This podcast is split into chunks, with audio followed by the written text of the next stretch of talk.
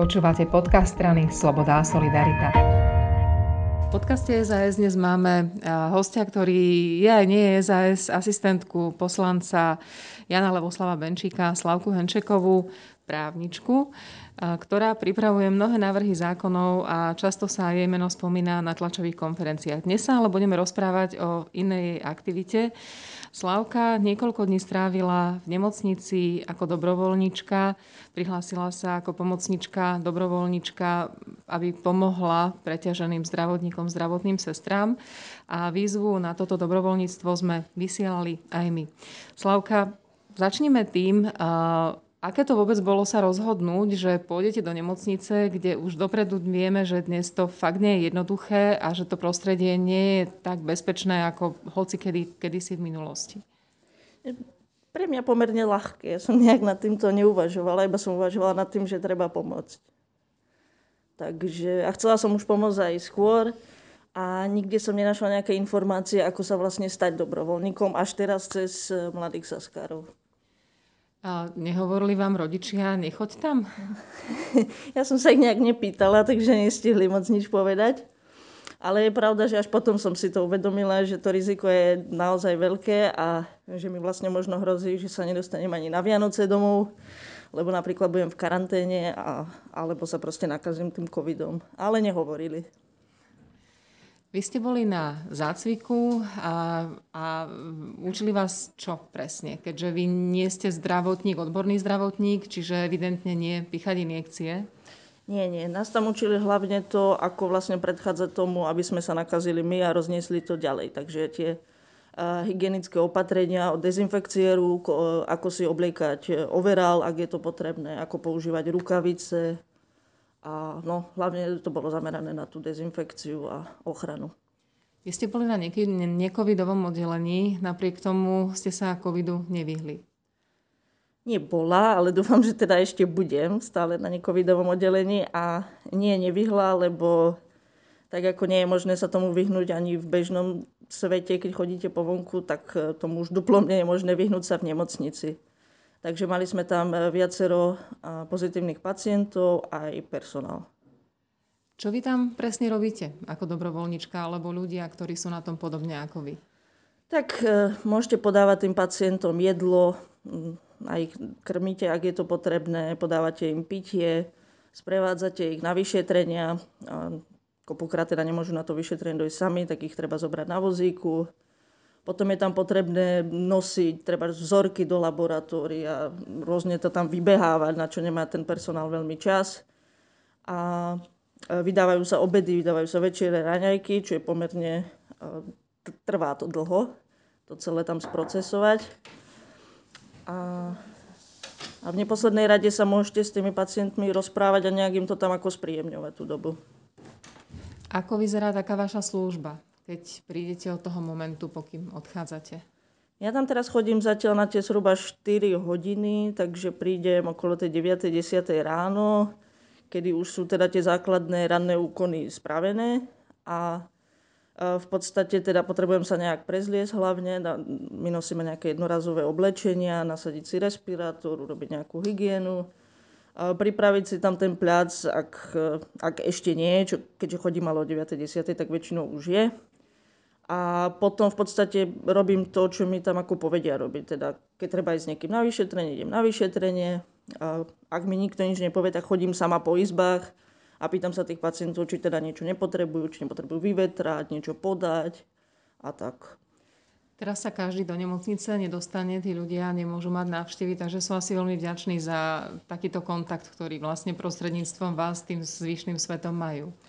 Áno, to je ešte jedna, činnosť, jedna z činností, ktoré tam robím, že vlastne keď príde nejaká návšteva a ja ju tam zachytím pred tými dverami, a tak sa teda spýtam, že čo by chceli odkázať, niekedy tam nosia nejaké darčeky alebo proste nejaké jedlo, niečo, tak to odovzdám, potom sa spýtam toho pacienta, či chce niečo odkázať, idem to odkázať tomu návštevníkovi a tak to vlastne behám hore-dole, až kým sa v podstate cez mňa neporozprávajú. A asi e, aj ten overál, aj ten respirátor, aj tie rukavice je niečo, čo bežne nepoužívame. Ako často vy si to tak aj meníte za tú službu? A my bohužiaľ, a to je podľa mňa bohužiaľ, tam tie overály pokiaľ viem nemáme, čo mi prišlo aj trošku alebo neviem o tom, nepoužívali sme ich zatiaľ, napriek tomu, že jedna izba tam bola teda evidentne covidová. Uh, nepoužíva to človek v bežnom živote, teraz už teda ten respirátor častejšie. Ja za tie 4 hodiny si ho nezvyknem meniť, ale zvyknem si tam dávať ešte cez neho rúšku, aby bol ten respirátor vlastne chránený. Čo sa týka toho oblečenia, tak to je ako na jednu službu, to potom vyhodíte a rukavice sa menia prakticky po každom jednom úkone, čo urobíte. Takže keď ich vymení 10, 15, podľa toho, koľko ich na ten deň potrebujete my zvonku, ktorí nechodíme do nemocníc, eh, len počúvame o preťaženom personále, o preťažených lekároch. Je to naozaj tak?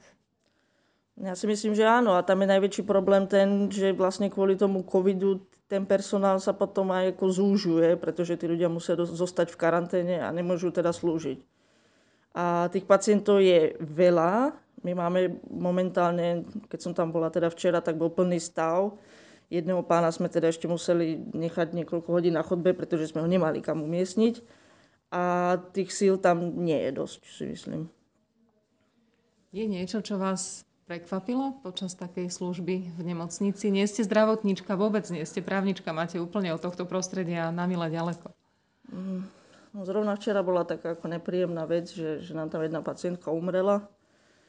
Neviem, či ma to prekvapilo, určite ma to zasiahlo a že vlastne keď ten človek príde do tej izby, toho človeka ešte deň predtým krmil a bol ako relatívne v poriadku, tak ho tam potom nájsť už takto a ako na to reaguje aj to okolie. Tak. Čo potom, keď, keď sa doskončí tá služba? Prídete domov, dá sa vyvetrať hlava, odpojiť sa úplne od toho? Hmm, keď prídem domov, tak väčšinou idem teda robiť nejakú tú moju prácu Takže neviem, nejak úplne na tým asi nestihnem pouvažovať a, a musím robiť teda, teda tú asistentskú prácu alebo, a, alebo niečo do školy a tak ďalej. Uh, ale určite to v človeku zostáva, že, že nie je možné tam jednoducho zavrieť dvere a, a vypnúť. Vy máte zmluvu na nejaký čas? vlastne asi na nejaký terminovaný, kým táto krízová situácia e, nepominie a dúfajme, že teda Omikron e, sa až tak veľmi nerozvinie. Je to tak? Nie je to tak. My máme tú zmluvu v podstate na dobu neurčitú, hoci v tej preambule je tam písané, že sa to týka, že je to teda zmluva o dobrovoľníckej činnosti, ktorá vznikla hlavne kvôli tomu covidu a pandémii. Ale tá zmluva nie je terminovaná. Ako dlho chcete túto prácu alebo túto dobro, toto dobre ničenie robiť? Ako dlho si myslíte, že to zvládnete? No, teraz budú Vianoce, takže som, to už som im dopredu hlásila, že teda na Vianoce pôjdem domov, kde mám teda ja chorú babku aj, aj deda, takže pomôžem aj so starostlivosťou o nich. A to vidím zhruba na dva týždne a potom by som sa rada vrátiť a neviem, no dokým to budem zvládať, tak by som tam rada chodiť aspoň na tých pár hodín pár dní v týždni, takže zatiaľ to plánujem naozaj na neurčito. Úplne nakoniec sa spýtam, keby niekto rozmýšľal nad tým, že by tiež takto išlo dobrovoľnícky pomáhať. E, bolo by niečo, prečo by ste ho odhovárali, alebo naopak nie? No, keď niekto tak rozmýšľa, tak asi ho k tomu niečo vedie asi ho k tomu vedie niečo, že, že chce pomôcť, e, že chce možno aj vidieť, ako to naozaj v skutočnosti v tej, v tej nemocnici vyzerá. A to sú podľa mňa dobré dôvody, prečo, e, prečo to robiť. Či by som, ja by som ho neodhovárala, ale treba si tam ako uvedomovať tie rizika, že tam sú. Tie si hovorím, uvedomujem aj ja, ale vždy si pri tom poviem, že no dobre, ale tí zdravotníci, ktorí tam sú, tak ty teraz nemôžu povedať, tak ja tu proste už nebudem chodiť, lebo je to riskantné. A, tak ja cítim, že aj preto proste by som tam mala chodiť aj ja a chcem tam chodiť aj ja, aby sme, aby sme naozaj pomohli a pomohli tak, že, že nekalkulujeme, že pomáhame, pomáhame iba vtedy, keď je to ako výhodné a, a je to bez rizik. Lebo pomoc treba hlavne vtedy, keď tie rizika sú ako veľké. Ďakujem veľmi pekne za všetko. Ja ďakujem.